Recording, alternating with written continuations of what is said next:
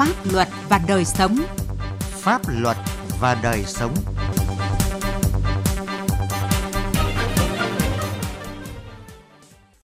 Xin kính chào quý vị và các bạn. Thưa quý vị và các bạn, chương trình Pháp luật đời sống hôm nay, chúng tôi xin chuyển đến quý vị và các bạn những nội dung chính sau đây. Bắc Giang tái diễn tình trạng khai thác đất trái phép. Đà Nẵng cảnh báo tình trạng chuyển đổi đất nông nghiệp sang đất ở. Sửa đổi luật đất đai năm 2013, những yêu cầu đặt ra từ thực tiễn. Pháp luật đồng hành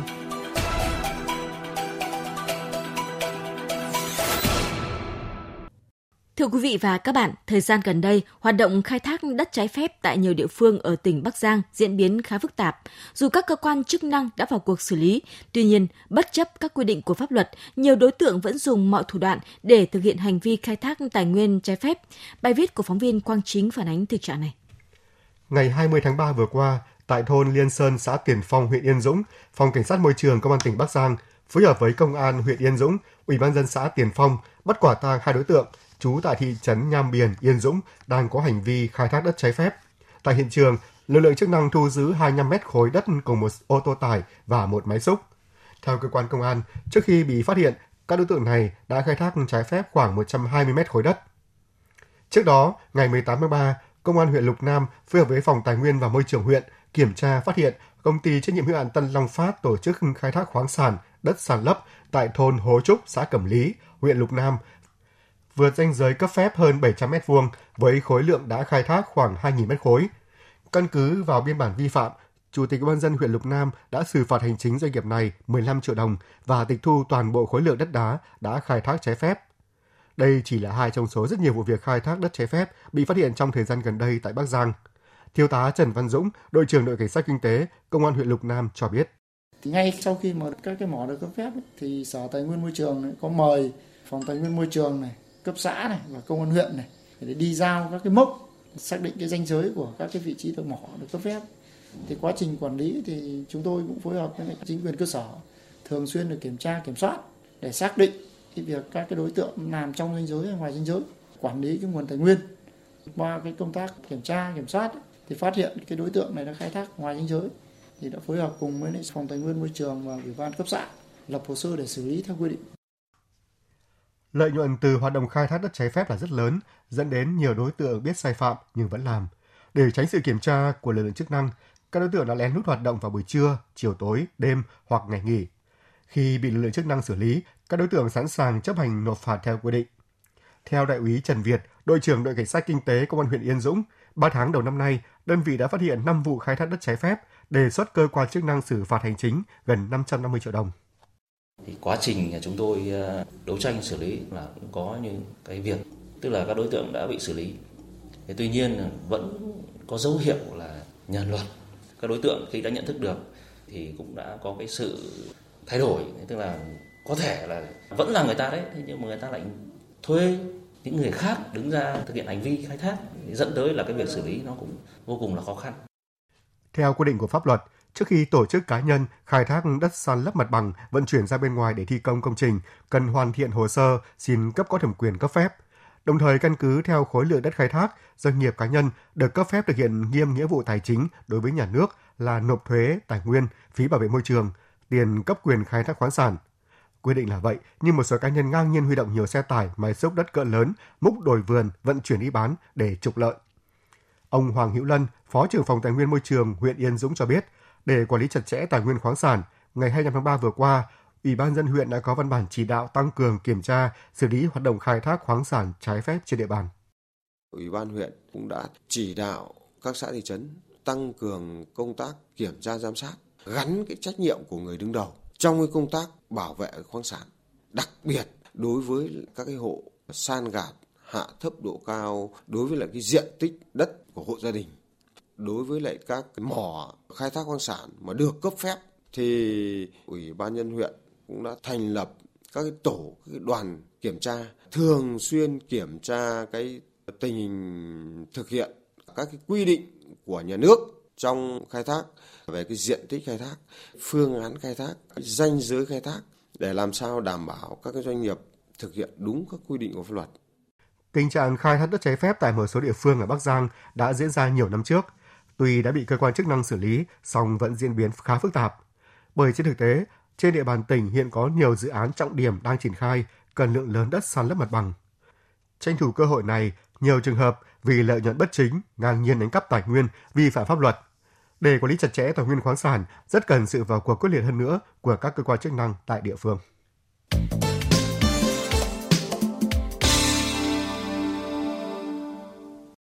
Thưa quý vị và các bạn, gần đây trên mạng xã hội, nhiều tài khoản Facebook, Zalo ở thành phố Đà Nẵng ồ ạt đăng thông tin mua bán đất được chuyển mục đích sử dụng đất từ đất nông nghiệp sang đất ở. Một số người còn tự nhận có nhiều mối quan hệ với cơ quan chức năng, có thể chuyển đổi được đất nông nghiệp thuần túy sang đất ở. Thực hư câu chuyện này thế nào? Phóng viên Đài Tiếng Nói Việt Nam tại miền Trung phản ánh.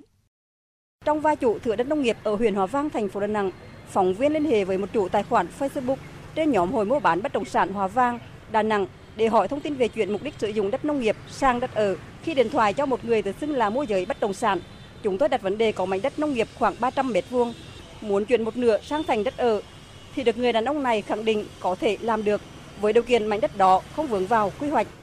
À, hiện tại là em có cái ờ, mấy trăm mấy vuông đất ở Hồ Vang đó. Cái đất của em là đất trồng cây, đất nông nghiệp thì em muốn như bây giờ chuyển qua để làm sổ đỏ để làm á.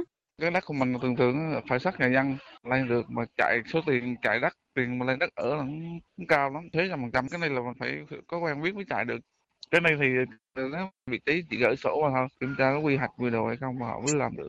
Mà chạy thì chạy như thế nào anh? Những người ở trên đó người ta có nội bộ người ta có cái đường dây họ chạy cho mình lên đất ở. Trao đổi với phóng viên về vấn đề này, ông Nguyễn Tấn Khoa, Phó Chủ tịch Ủy ban nhân huyện Hòa Vang, thành phố Đà Nẵng cho biết, từ trước Tết Nguyên đán, địa phương đã nắm được thông tin nhiều nhà đầu tư hoặc có đất đi mua, gom đất nông nghiệp đầu cơ.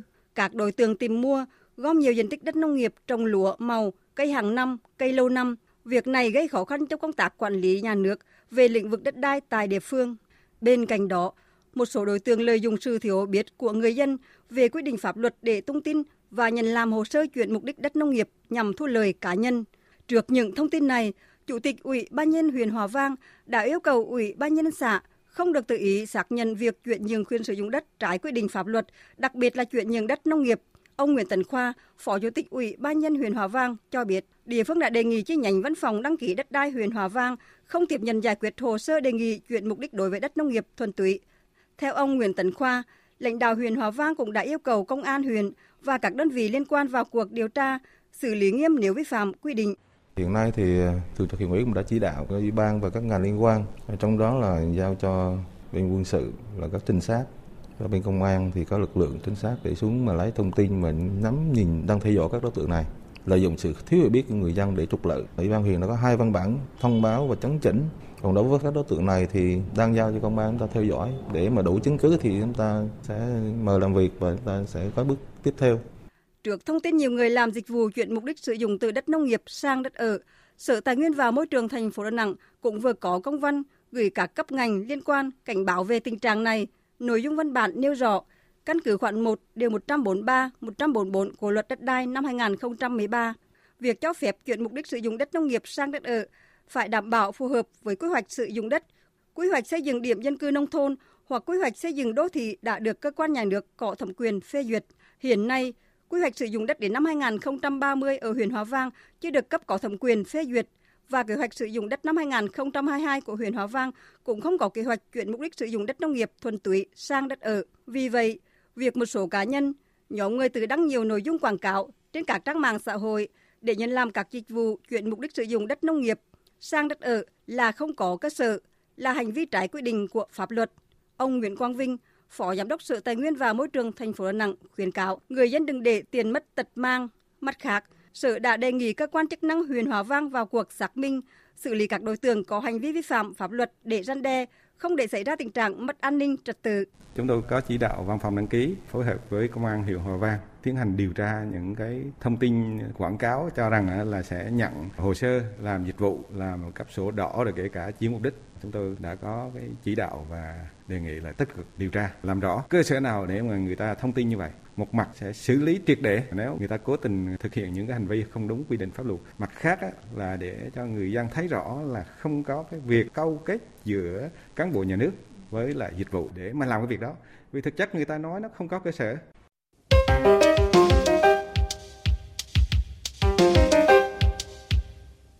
Thưa quý vị và các bạn, Luật đất đai năm 2013 có hiệu lực thi hành từ ngày 1 tháng 7 năm 2014. Qua gần 9 năm thi hành, công tác quản lý đất đai đã đạt được những hiệu quả nhất định. Tuy vậy đến nay, luật đất đai đã bộc lộ những tồn tại bất cập. Điều này đặt ra yêu cầu phải sửa đổi luật đất đai năm 2013. Vấn đề đặt ra là việc sửa đổi cần theo hướng nào để đảm bảo nguồn lực về đất đai được sử dụng hiệu quả, quản lý nhà nước không tạo cơ hội cho tình trạng lãng phí, thất thoát, tham nhũng phát sinh. Về nội dung này, phóng viên Đài truyền hình Việt Nam có bài đề cập. Mời quý vị và các bạn cùng nghe. Hiện nay, hệ thống pháp luật về đất đai đang mâu thuẫn trồng chéo với các văn bản pháp luật khác như luật đấu thầu, luật đầu tư, luật kinh doanh bất động sản. Cụ thể, với luật đấu thầu, trong việc lựa chọn nhà đầu tư thông qua đấu giá đất, đấu thầu dự án có gắn liền với quyền sử dụng đất, chưa quy định rõ đấu thầu với loại đất nào đã được hoặc chưa được giải phóng mặt bằng. Luật đất đai chưa quy định rõ đã đấu thầu lựa chọn nhà đầu tư theo pháp luật đấu thầu rồi có phải đấu giá quyền sử dụng đất theo pháp luật đất đai hay không. Luật sư Đặng Văn Cường, trưởng văn phòng luật sư chính pháp, đoàn luật sư Hà Nội cho biết, luật đất đai năm 2013 mâu thuẫn với luật kinh doanh bất động sản trong quy định về điều kiện vốn tối thiểu của chủ đầu tư trong đấu giá quyền sử dụng đất.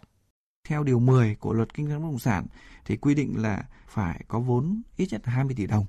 Luật đất đai quy định là không thấp hơn 20% từ vốn đầu tư đối với cái dự án có quy mô là dưới 20 hecta, không thấp hơn 15% đối với mức án đầu tư là dự án có quy mô từ 20 hecta trở lên. Như vậy là mức vốn đầu tư không phải là ít nhất 20 tỷ đồng giống như luật đầu tư. Như vậy là có một sự khác nhau giữa luật đầu tư và luật đai dẫn đến câu chuyện là nhà đầu tư sẽ gặp khó khăn khi mà chứng minh cái vốn của mình. Cùng với những mâu thuẫn trồng chéo, không đồng bộ và thống nhất trong hệ thống pháp luật về đất đai, thì nhiều quy định trong luật đất đai năm 2013 cũng đã bộc lộ những bất cập. Đó là công tác giải phóng mặt bằng, bồi thường và hỗ trợ tái định cư cho những người bị thu hồi đất. Trong thực tế thì giá đất bồi thường thường thấp hơn giá đất cùng loại trên thị trường, đặc biệt là đối với đất nông nghiệp trong khu vực đô thị, khu dân cư nông thôn. Đây là nguyên nhân chính dẫn đến nhiều vụ khiếu nại tố cáo ở hết các địa phương – Thực tế này được ông Nguyễn Văn Sơn, nguyên trưởng phòng tài nguyên môi trường huyện Diễn Châu, tỉnh Nghệ An thừa nhận. Giá đất bồi thường là một trong những nội dung mà người bị thu hồi đất có nhiều ý kiến nhất. Riêng ở Diễn Châu là đề xuất các cái vị trí đất sinh lợi ví dụ như dọc quốc lộ 1, quốc lộ 48, tỉnh lộ 538 là cái giá đất đều đề nghị đến tụt khung luôn. Nhưng mà so với thị trường thì vẫn đang còn thấp hơn rất nhiều. Ủy ban huyện cũng có thấy những bất cập nhưng mà thực tế là cũng không thay đổi được vì đây là quy định. Những bất cập của luật đất đai năm 2013 đã làm hạn chế sự phát triển của thị trường bất động sản, đặc biệt thị trường du lịch nghỉ dưỡng. Phó giáo sư tiến sĩ Nguyễn Quang Tuyến, Phó Chủ tịch Hội đồng Trường Đại học Luật Hà Nội cho rằng, luật đất đai chậm sửa đổi bổ sung đến các phân khúc bất động sản nghỉ dưỡng vẫn chưa có hành lang pháp lý để quản lý, gây lung túng trong quy trình quản lý. Chúng ta có rất nhiều các cái sản phẩm bất động sản du lịch Tuy nhiên, trong hệ thống pháp luật nói chung và luật đất đai nói riêng thì chúng ta lại chưa có cái cơ chế pháp lý rõ ràng để xác định đất của bất động sản du lịch nó là cái loại đất gì. Luật đất đai năm 2013 thì chúng ta chỉ quy định chung chung nó thuộc vào nhóm đất nông nghiệp. Vậy thì cái quy chế pháp lý để quản lý và sử dụng cái loại đất này như thế nào? Cái thứ hai là vấn đề cấp giấy chứng nhận quyền sử dụng đất. Những người mà người ta mua office ờ, theo hay là condo theo thì có được cấp giấy chứng nhận quyền sử dụng đất hay không và thời hạn sử dụng như thế nào. Và trong trường hợp chủ đầu tư bán condo theo, sau đó lại thuê lại condo theo để người ta kinh doanh mà người ta vi phạm nghĩa vụ, không trả tiền thuê cho chủ sở hữu các condo theo, office theo chẳng hạn, thì xử lý như thế nào thì hiện nay vẫn là chống vắng trong luật đất đai theo dự kiến, chương trình xây dựng luật pháp lệnh năm 2022, dự án luật đất đai sửa đổi sẽ được cho ý kiến tại hai kỳ họp trong năm 2022 và thông qua tại kỳ họp tháng 5 năm 2023 của Quốc hội khóa 15. Đây là một trong những luật được cả người dân và doanh nghiệp mong đợi với kỳ vọng sẽ gỡ bỏ những nút thắt trồng chéo, khơi thông nguồn lực đất đai giúp ổn định đời sống xã hội. Thưa quý vị và các bạn, tới đây chúng tôi xin kết thúc chương trình Pháp luật và đời sống hôm nay. Chương trình do biên tập viên Quang Chính biên soạn – Cảm ơn quý vị và các bạn đã quan tâm theo dõi.